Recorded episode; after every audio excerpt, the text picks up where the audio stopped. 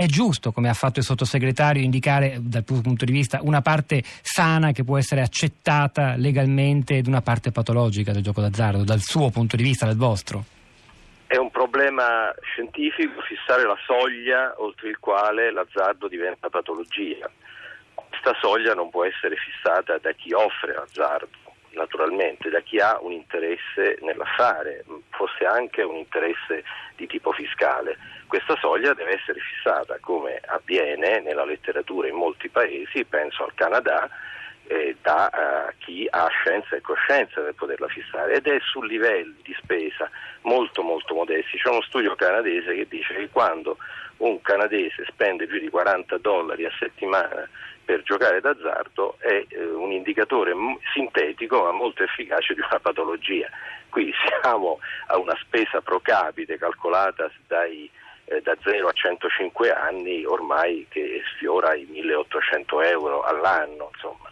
Quindi è evidente che non può essere chi ha eh, competenze di tipo fiscale, economico e politico a entrare in un campo della psicologia sociale, della clinica. Io prima ho sentito eh, le poche battute del collega della Luis, no? io apprezzo i suoi sforzi di proiettarsi su un territorio della psicologia sociale.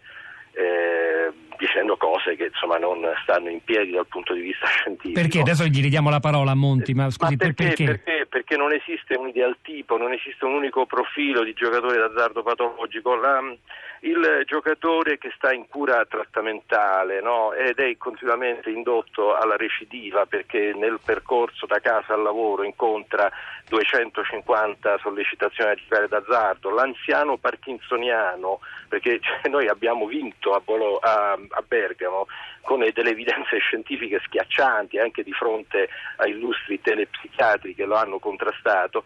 Eh, voi sapete che i parkinsoniani trattati con la, do, la dopamina fasica eh, fino a che non hanno avuto il loro ambiente di vita circondato da offerte, da richiami di gioco d'azzardo, non giocavano d'azzardo e adesso abbiamo sentenze della Cassazione che hanno condannato le società farmaceutiche a, res- a risarcire i familiari perché l'anziano, l'anziano, parkinsoniano aveva dilapidato tutto il patrimonio di no, io non, non, ci capisco niente, che rapporto c'è tra il Parkinson, ecco, la dopamina la, e il gioco? Ecco, perché la dopamina fasica ha un algoritmo nella sequenza del rinforzo della carenza di questo neurotrasmettitore che è sovrapponibile nella sequenza a quello delle slot machine o degli altri giochi d'azzardo ad alta frequenza a gratificazione incerta ed intermittente su cui si, si, è costruito un fenomeno che impegna 75 milioni di giornate lavorative gli italiani.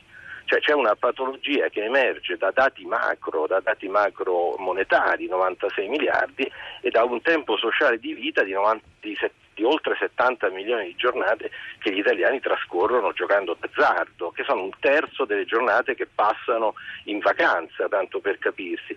Quindi noi poi, poi, poi, ho sentito la clip della la registrazione del, dell'ascoltatore che ha riassunto come in un paradigma gli elementi essenziali di un problema. C'è un azzardo passivo, cioè come c'è un fumo passivo, c'è un azzardo passivo, cioè ci sono delle vittime dell'azzardo che vanno al di là dello stesso giocatore, che non chiamiamolo ludopatico, chiamiamolo persona con un disturbo clinico da gioco d'azzardo, perché nessuno si è ammalato di calcetto patologico.